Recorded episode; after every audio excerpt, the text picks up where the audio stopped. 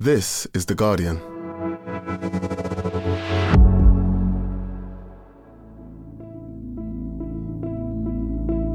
Today, two years after the first coronavirus lockdown, we look ahead to a post pandemic future.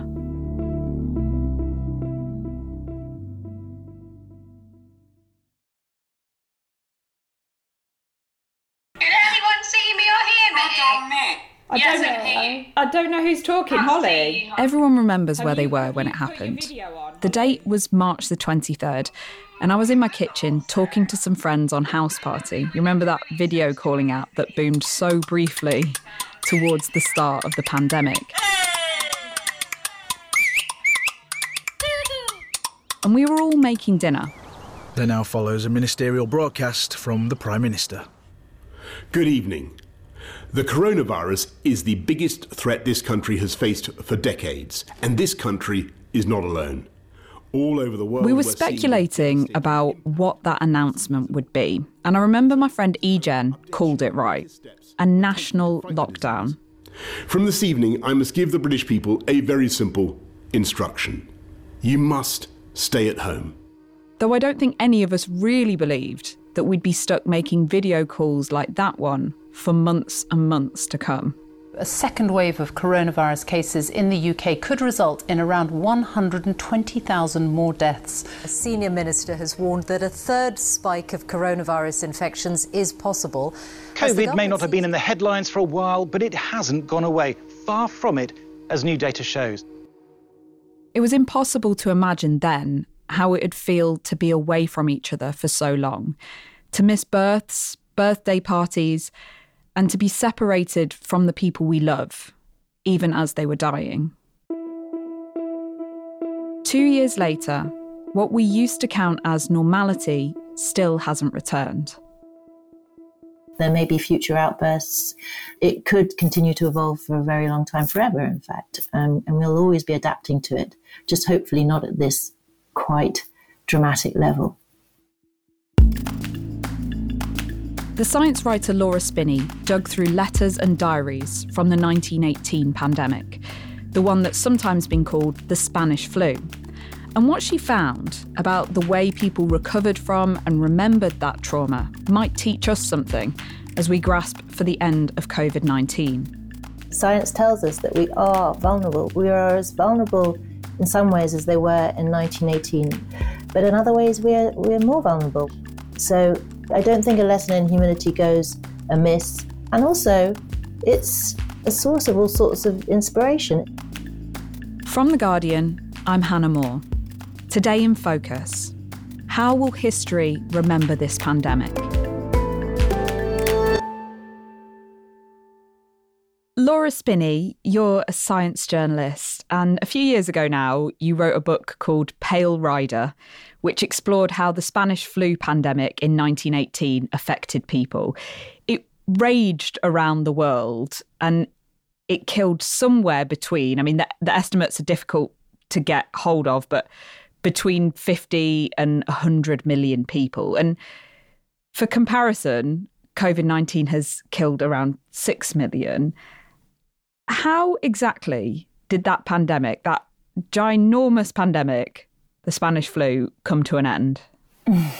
Uh, it's a good question because pandemics don't really sort of start or finish in any kind of neat way. I mean, if you pictured it on a graph, it would look like a bell curve. You know, it just kind of oozes in and oozes out. Um, and so I suppose the bottom line is that we humans essentially decide when a pandemic ends. But if you think about it, there are three other pandemics raging in the world today there's AIDS, uh, there is TB, and there is malaria. And they don't tend to get called pandemics anymore. And some people would argue that's because they're pandemics that have been beaten in the rich world. So we have wound down our efforts and they just kind of rumble away uh, in poorer countries, um, which is pretty tragic when you think about it. It's us who decides when these outbreaks are over and what level of risk to life uh, and limb we're prepared to tolerate. And in the case of the 1918 flu pandemic, was there a particular announcement or a date when it was officially declared over? So at that time, there was no World Health Organization, WHO. Uh, there were international health organizations, but they didn't really have this sort of proactive role in coordinating global crises that the WHO has today. So it wasn't a global decision, it was a local decision.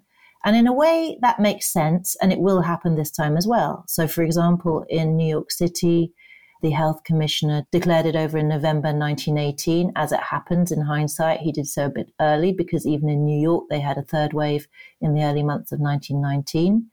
But uh, the point is that it was raging in other parts of the world for much longer than that, uh, and definitely in a kind of pandemic way. So, for example, the disease was still killing large n- numbers of people in the Pacific Islands. Uh, research has shown uh, as late as July uh, 1921. Wow. And then, on top of that, you have to think about things like the long term effects of the disease, the equivalent of what we call long COVID now. So that really illustrates how subjective it is, how these pandemics can have a long tail and affect different countries for longer or shorter periods of time. We talked about how people like health commissioners, for example, respond, but there's no end date on the virus itself, is there? So there's this enormously dynamic relationship from the moment the new pathogen emerges between it and us, and we shape each other. And, you know, you've heard people say that the world will never be COVID free. It'll be here for the duration with us. COVID is not going away. No, it's it's going to it's going to be with us for for, uh, for many many years, perhaps forever. But and we have other- to learn to live with it. And it will be, just not in the pandemic state. It will eventually probably get to, you know, this famous state of endemicity, be endemic. And I mean, one of the th- interesting things I think is that, you know, the, the virus is sort of operating on a different time scale to us. We, we, we've had enough. We're bored. We want to move on. Um, but the virus is, is still there and not really caring about our priorities. It is quite possible that Omicron is as severe as it will get um, and that future variants will be less severe. Unfortunately, it's also possible that future variants could be more severe. There is no law that says it has to keep on getting, at least in the short term, less severe. This, this virus at this level of severity is doing very well, thank you. It's able to reproduce and spread, which is its evolutionary goal uh, in the end. That's why we have to keep an eye on it, remain vigilant for the time being. Was that the same case with the 1918 flu then? Did that keep mutating? Yes, the 1918 pandemic is sometimes referred to as the mother of all pandemics because the flu strains that caused the next two flu pandemics of 1957 and 1968 were caused by viruses that shared most of its genes. London. The newspaper placards spelled out the story of coughs and sneezes which have emptied factories and offices and filled hospitals throughout the country. Many places are operating on skeleton staffs as the flu takes its toll. And the same is true of the one that caused the 2009 pandemic. They were closely related to that strain. Wow. So decades on. Yeah, and in each case, retaining a lot of the same genetic identity, but evolving sufficiently that it became enough of a novel pathogen uh, to humanity. And it, that's another reason why it's so difficult to call the end of a pandemic, because the, the pathogen itself doesn't recede, it just gradually evolves to a state that we feel we can live with. You mentioned earlier long COVID. In your questionnaire, you also talked about um, fatigue, palpitations, muscle aches, joint aches, tummy pain, diarrhea, and, and I, I, I think I ticked know. everything. things, Sorry. things have not been good, and that's really familiar for us as post-COVID doctors. That um, people have a large number of symptoms. And about 1.3 million people in the UK, it's about 2% of the population, are living with long COVID, which is something that people mm. have to self report. But that's according to data from the Office for National Statistics.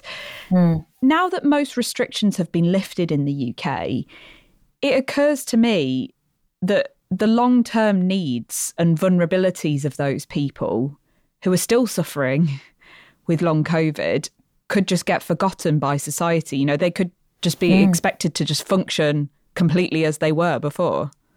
Yeah, and it comes back to our point about, you know, when do you call the end of a pandemic?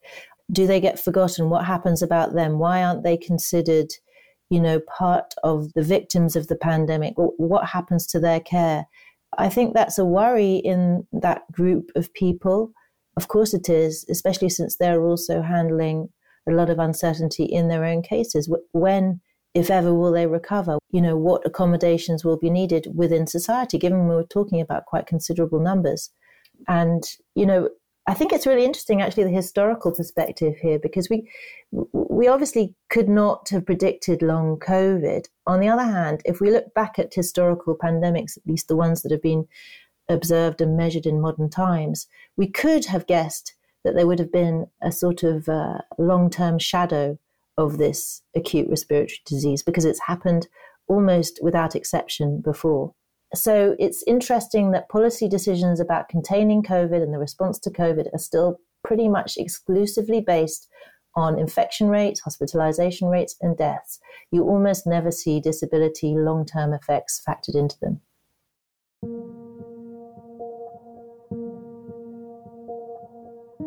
Although it seems it's a bit premature to talk about life on the other side of a pandemic, to look for examples in history about how our society might shift as a result of COVID 19, did you, in your research, see any examples of how the 1918 flu changed the way people lived their lives afterwards? Yeah, I mean, definitely. I think it had an impact across every domain of human life and activity, even if kind of catching and glimpses of it is not always easy. In, in the US, for example, there had been quite a strong anti smoking lobby before the 1918 pandemic. Um, but then, once the pandemic erupted, there was a kind of narrative that smoking could protect you. Um, and so it became fashionable. Uh, women took it up, and the, the anti smoking lobby collapsed, at least for a while. Wow. I hadn't realized there was an anti smoking lobby before then. I thought smoking had just been really cool until it wasn't. no, I think, you know, these things come in waves and we forget that, you know, there's not one sort of progression, it's, it's swings and roundabouts. But first of all, you know, there were demographic changes that that pandemic attacked preferentially people in the 20 to 40 year age group. So it had huge effects. It created a lot of orphans, it created a lot of uh, elderly dependents. There were effects of the sort of equivalent of long COVID that we were just discussing. So, this wave of melancholia, what was called melancholia, we'd call it depression, um, swept over the world, probably a post viral effect as well. How was that recorded? It's not really counted, but you kind of see it discussed in diaries and letters and in doctors' reports and in uh, psychiatric asylums. It definitely found its way into literature at that time. There was a, a distinct shift uh, in the 1920s, especially in, in Western literature, towards illness, including mental illness, becoming a kind of central theme. It's a sort of despairing kind of uh, existentialism. So, for example, in 1925, Virginia Woolf, who herself was a regular invalid, uh, published an essay called On Being Ill, where she asked, in fact, why haven't we considered it? Why haven't we considered illness as, a, as an important theme in literature? So there's this sense that the body moves into center stage from then on. And of course, it hasn't budged from there. It's still, you know, we're, we're kind of obsessed with eye health today as well in literature. And what about now? As restrictions are being lifted in the UK and the pandemic is being drawn to an official close from the government's perspective, we will remove all remaining domestic restrictions in law. What kinds of changes do you think we'll see in the way that we all behave, in the way that society runs? There will be sweeping changes after this pandemic. I mean, I wrote a piece the other day about what the classroom will look like in the future. Education was already thinking about how to embrace the digital revolution before this pandemic came along. Then the pandemic came along and everybody had to move online overnight practically. Um, and it's been a huge natural experiment. We've learned the pros and cons of that. We know that there's something about people being physically together in a classroom, particularly children, that is important, that contributes to their education.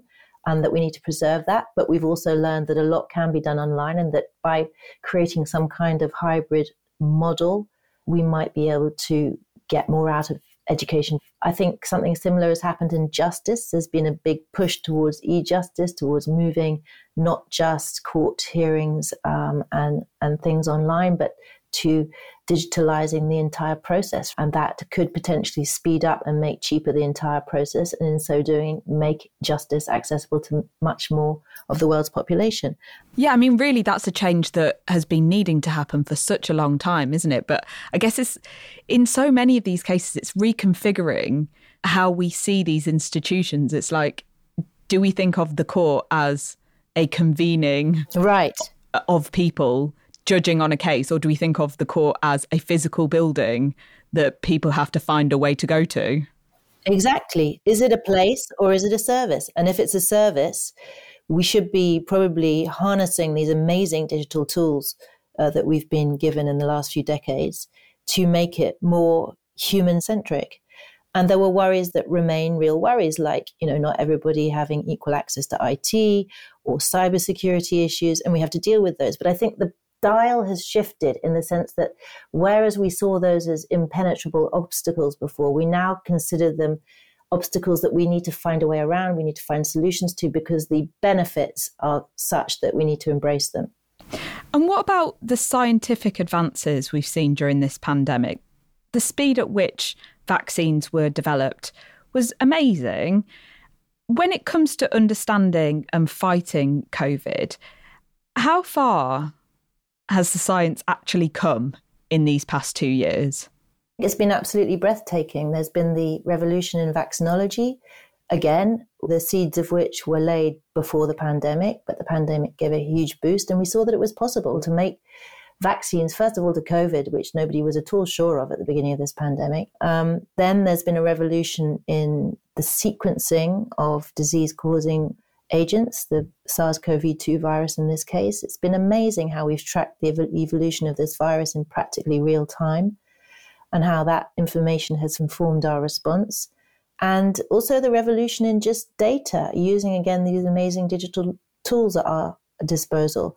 Uh, the, the way we've managed to count deaths and sicknesses from COVID, we managed to come up with a much more accurate sense of the scale of this pandemic uh, than for any pandemic in the past and faster than any pandemic in the past. And that again is important because if we don't have information about who's falling sick, how many, who's dying, we don't know how bad it is and we don't know to at what level to set our response, what restrictions we need to take on board in order to control this menace. So all of these things have been huge and they will um, transform science and medicine for a long time after this pandemic. They're here for good, no doubt about it. Coming up, this has been the first pandemic lived through social media. How will it be remembered?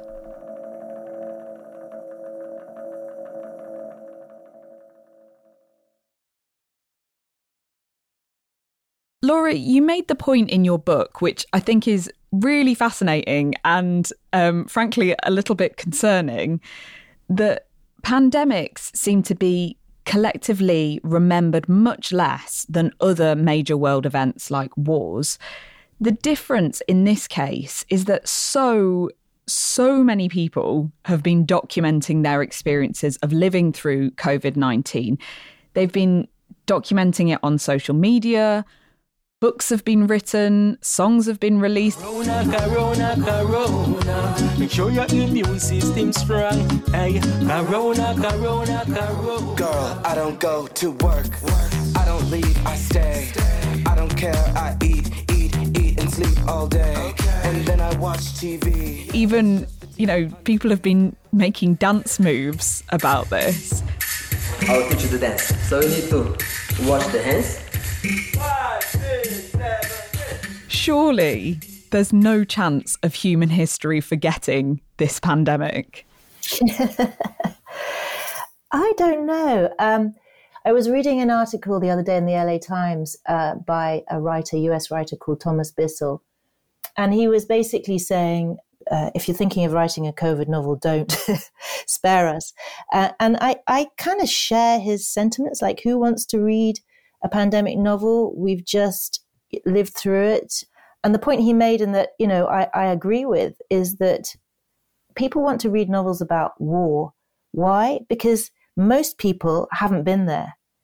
It's like another aspect of human experience that they have not shared, and they want to understand it, or they want to understand what it means artistically. The same isn't true of a pandemic. We've all been through it. We all know its impact on us and on those around us. So somehow reading about it is just excessive. You know, maybe not later on when, when it's faded a little from memory or, or in the next generation, those who didn't live through it.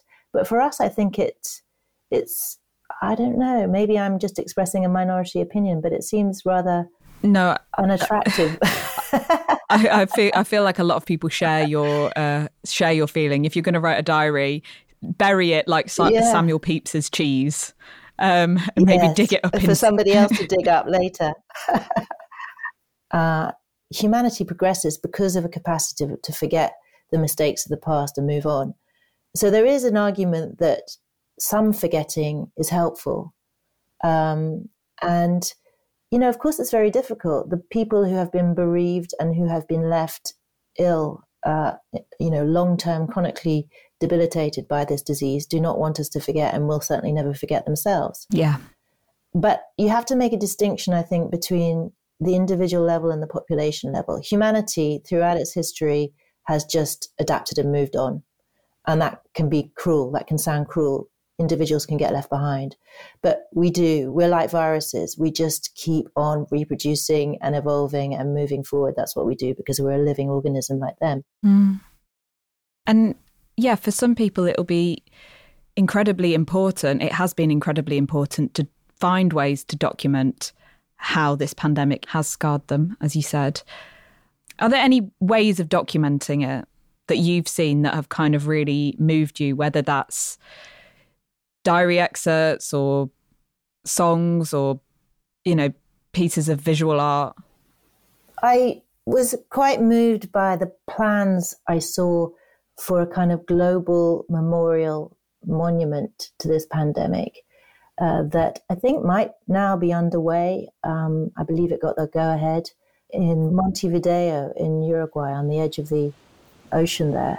And the idea is that it's this kind of uh, concrete structure, a kind of concave bowl. You can walk into it, you can see the sea raging at, at the bottom of a hole and you can sort of feel how small we are as humans and how at the mercy we are of natural forces. You might have an inkling of the fact that nature has turned on us, if you want to put it that way, in the past quite regularly in the form of pandemics, three per century on average over the last 500 years, and that it will happen again. And that uh, actually, scientists tell us that it's going to speed up. There are going to be more in future. There are more zoonotic spillovers coming. So, you know, I think there is something to be said for forgetting, but of course, there are reasons we need to be reminded, if only the very practical one of getting ready for the next pandemic, making sure our health systems are robust, making sure our societies are robust, not unequal or less unequal than they are now. All of these things we need to remember in order to remedy those. Um, and I think a monument like that you know, that just kind of overawes you with the power of nature might be exactly the right kind of approach to remind us without reminding us, if you see what I mean, to remind us of that it can happen again, that it's enormous, that it's dramatic, that it radically changes our world. So, you know, maybe it's going to be good in the end that we slightly adjust our mindset and while not forgetting the huge advances that we've made, also remember that we're still weak in places. Laura, thank you very much. I've really enjoyed this. That's my pleasure. Fascinating to talk to you.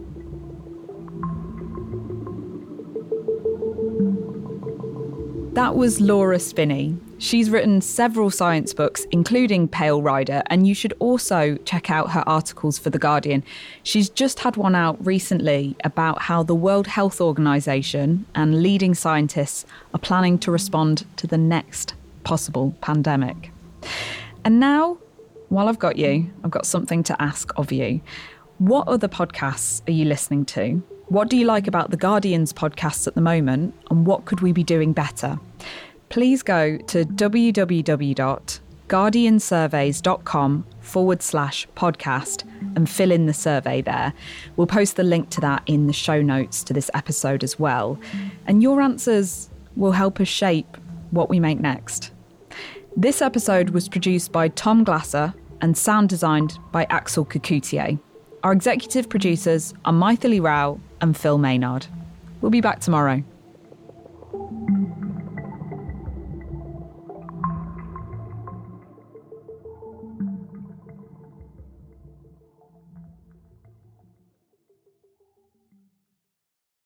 This is The Guardian.